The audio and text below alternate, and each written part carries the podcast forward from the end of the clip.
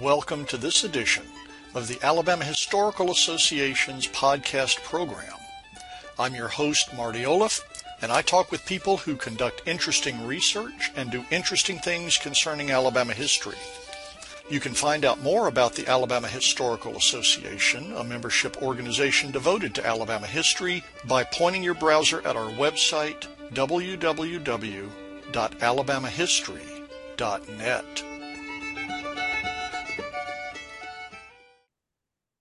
Our guest is Dr. Allison Upshaw, Assistant Professor of Music at Stillman College. She'll be talking with us today about her presentation at the 2023 Alabama Historical Association meeting that she titled Reframing Narratives of African American Female Land Ownership in Alabama's Black Belt. This introduced the Alabama Historical Association to her latest project in creative nonfiction by that same title. Welcome to the podcast, Dr. Allison Upshaw. Thank you. Thank you so much. I'm excited to be here. And we're happy that you're here. Please tell us about this project reframing.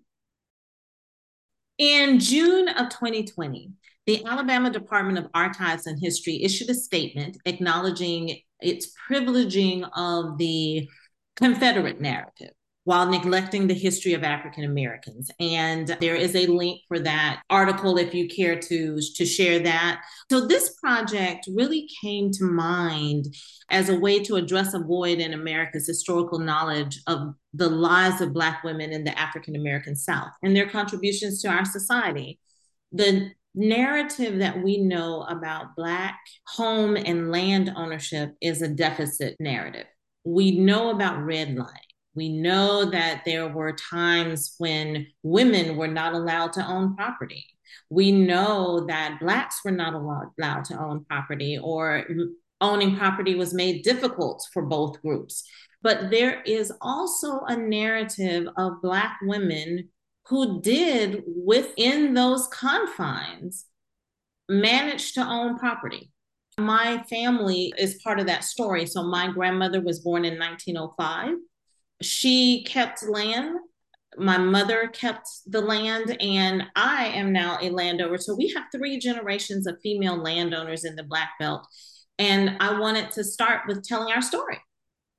As historians, we have a way of telling these stories, but as a professor of music, you take a very different approach to it. What is this creative nonfiction that you talk about? So let me just say, first of all, I trained as an opera singer and I am also a professional actress.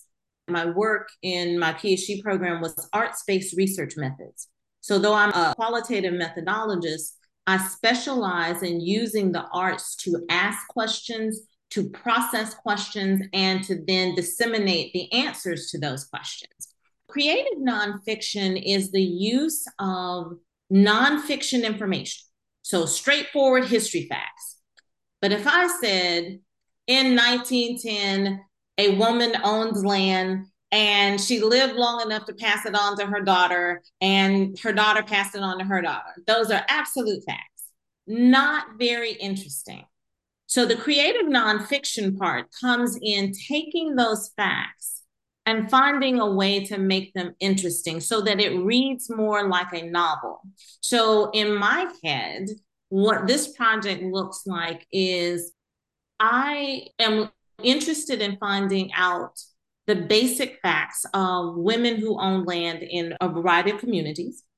So hopefully, I'll be able to find their birth dates, their marriages, their divorces, their deeds to the land, this concrete information what I don't know is whether or not they dip snuff. I don't know if they were tall or heavy or slim. I want to know how many children they have and how did that impact or could have potentially impacted their ownership of land. I don't know if they were victims of domestic violence. Did someone try to take the land? Were there people who stood up for them? Those are facts. Those are potential realities. And so, this idea of creative nonfiction is taking potential information and creating a character from that so that we flesh out the story. I can more imagine a woman who dips snuff and carries a shotgun and says, You're not going to take my land. and being very clear that there are some things about this story that are just part of figments of my imagination, imagining how a woman in that time period might have interacted with men who thought that they needed to tell her what to do and how to do it, right? There are little parts that we'll use in terms of creativity, arts, dance, visual arts. Did they participate at church or were they total atheists and didn't go to church at all? Those kinds of things I may never know, but I can imagine. What do you anticipate being the product that comes out of this project? My goal when I started this was to write a play to tell the story of maybe nine or 10 of these women and see what came out of that. And so I found a grant actually, was interested in funding research in public archives and public records. And so I applied. They weren't as interested in me writing a play as I had hoped but I've applied three times and I've been successful this last time. So, the version of this grant and this project is that I am going to partner with K 12 schools. So, with high schools and with teachers to learn how to teach high school students how to do basic research so they will go into local offices, the probate office, whatever, and say, Can I look at the deeds? Or maybe we'll get some names and we'll ask around and say, Do you know anybody who owned land and how far back and when did this start? So finding that information, and we're partnering with an archivist to come in and provide information about how to dig into genealogy for African Americans, which is a little bit different particularly as we, the further back we get.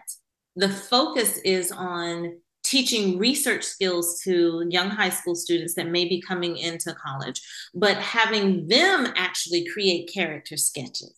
They start with these basic facts and then they create well, what do you know? So, is your a church going woman? She might wear those old cotton stockings that you couldn't see through and that you knotted over your knee because they weren't pantyhose.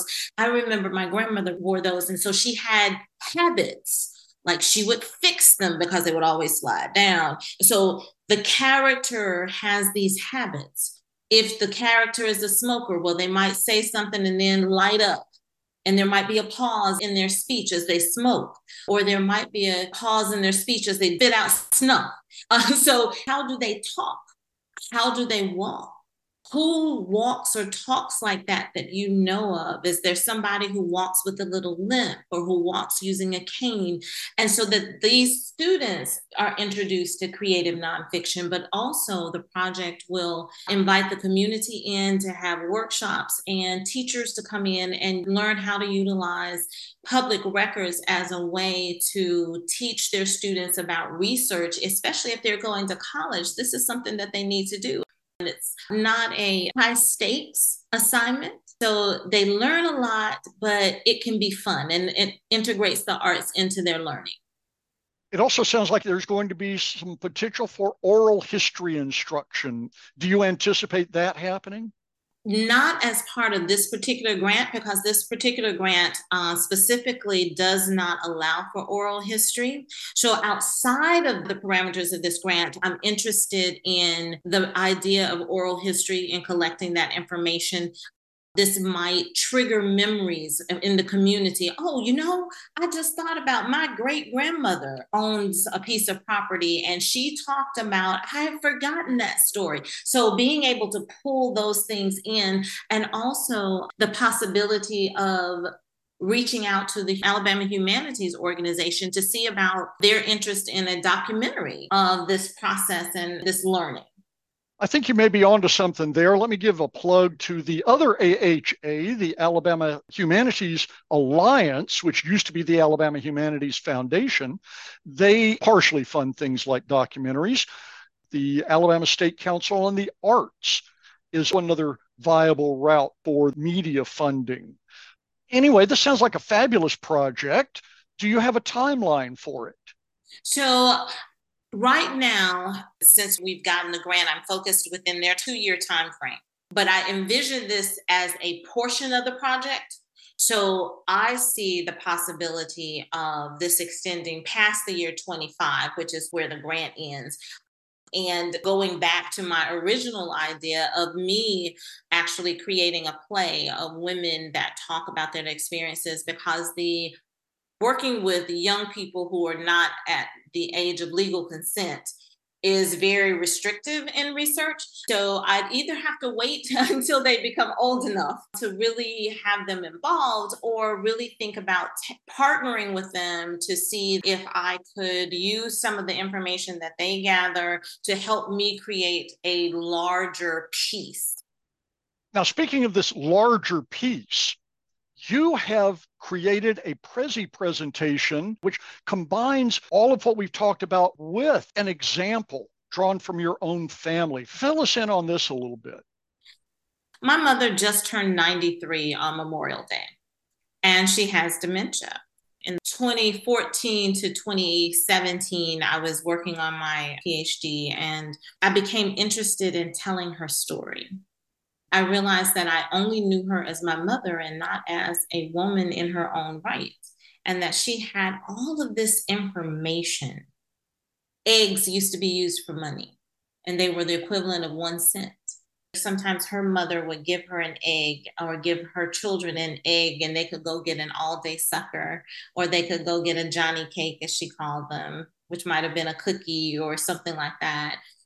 She was filled with all this information, and sometimes I can still get her to talk about her living and growing up in the country in this rural area.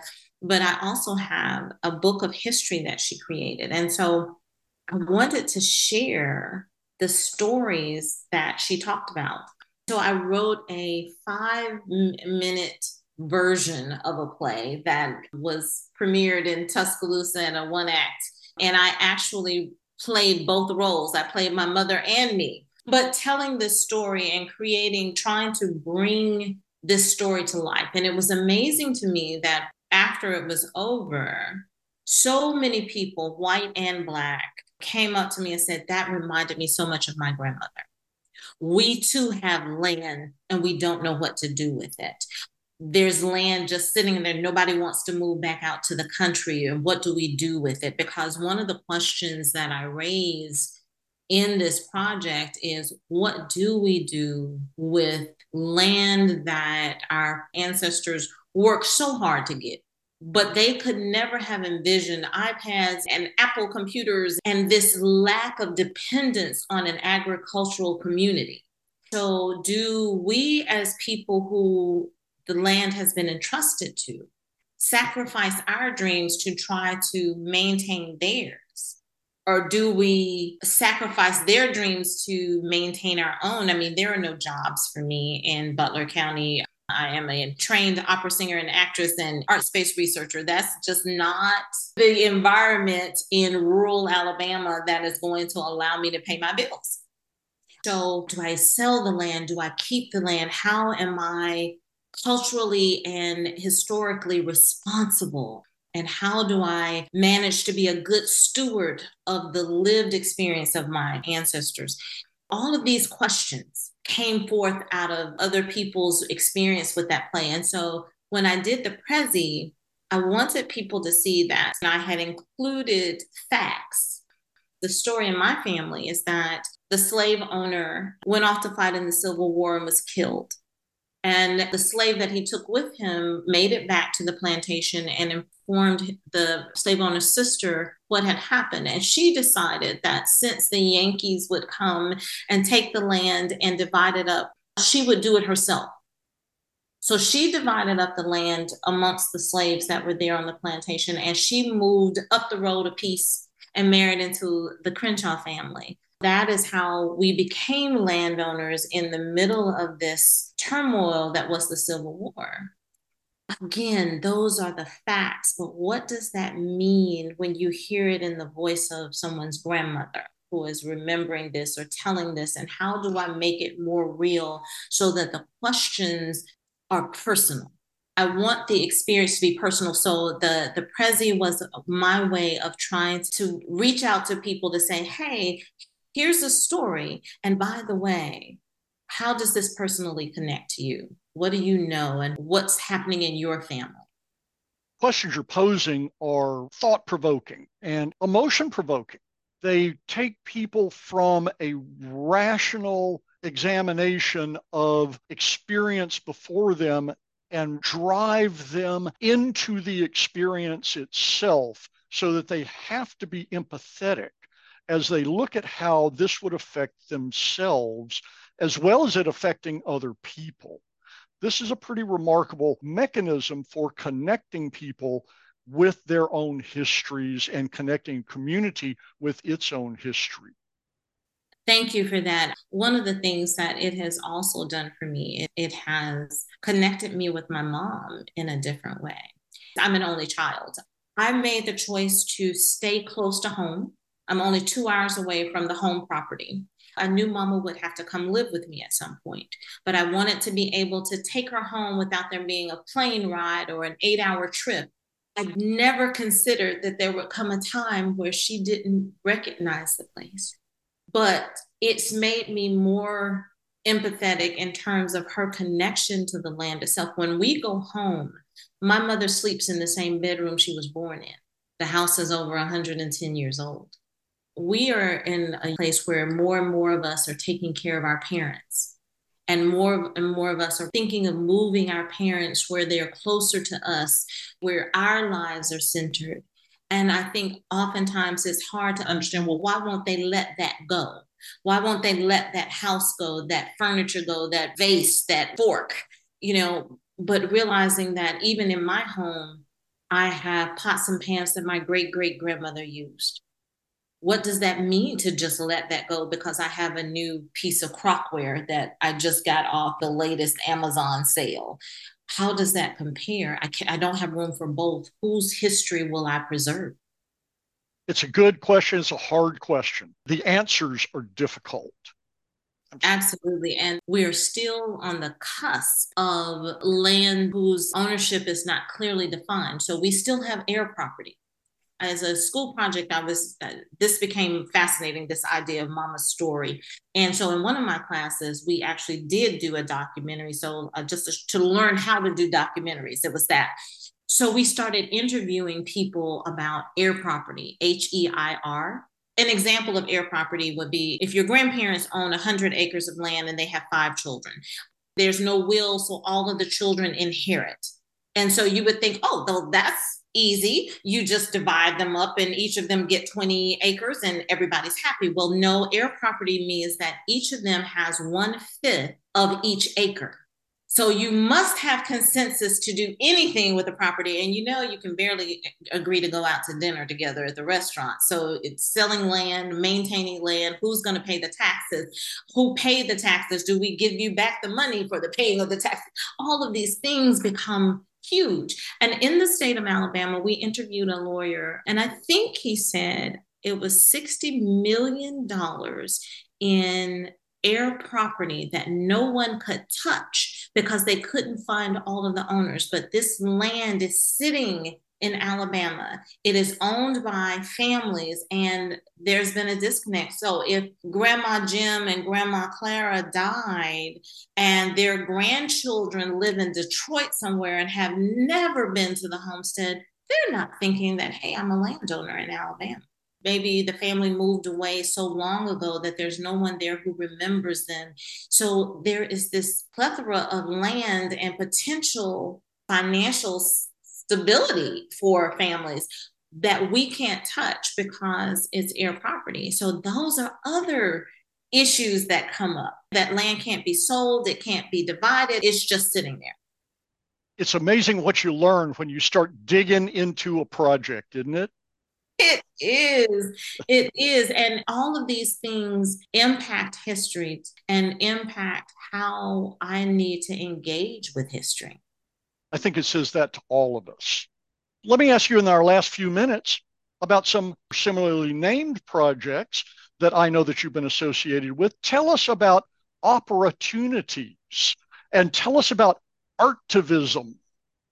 Classroom opportunities or OPERAtunities is my work with teaching young people and teaching teachers how to integrate the arts into classroom subjects for student engagement and to enhance student learning. So we might use drama to teach social studies or as I did with my dissertation, using dance to increase literacy. And artivism is that idea of integrating the arts to talk about some of our social concerns. So we know that arts build in empathy and allow people to empathize and sympathize with matters outside of their own experience. So taking that and building on that as a way to get people to understand points of view outside of their own. These sound like fascinating projects as well. And it's easy to see the connections between OPERAtunities and artivism and your project reframing these narratives of African American female land ownership in Alabama's Black Belt. Dr. Upshaw, thank you so much for being with us today and good luck with your ongoing project. Thank you so much for having me. I had a wonderful time and thank you for listening. I know I talk a lot. if you want to find out more about Dr. Upshaw and her projects now or past projects, and I assume future projects, check out her website and the URL will appear in the show notes. Thank you for joining us today. This has been another edition of the Alabama Historical Association podcast program. Our music is the traditional tune Whistle By, performed at City Stages in 1996 by James Bryan and Carl Jones. It's provided courtesy of the Alabama Folklife Association, which you can find on the web at alabamafolklife.org.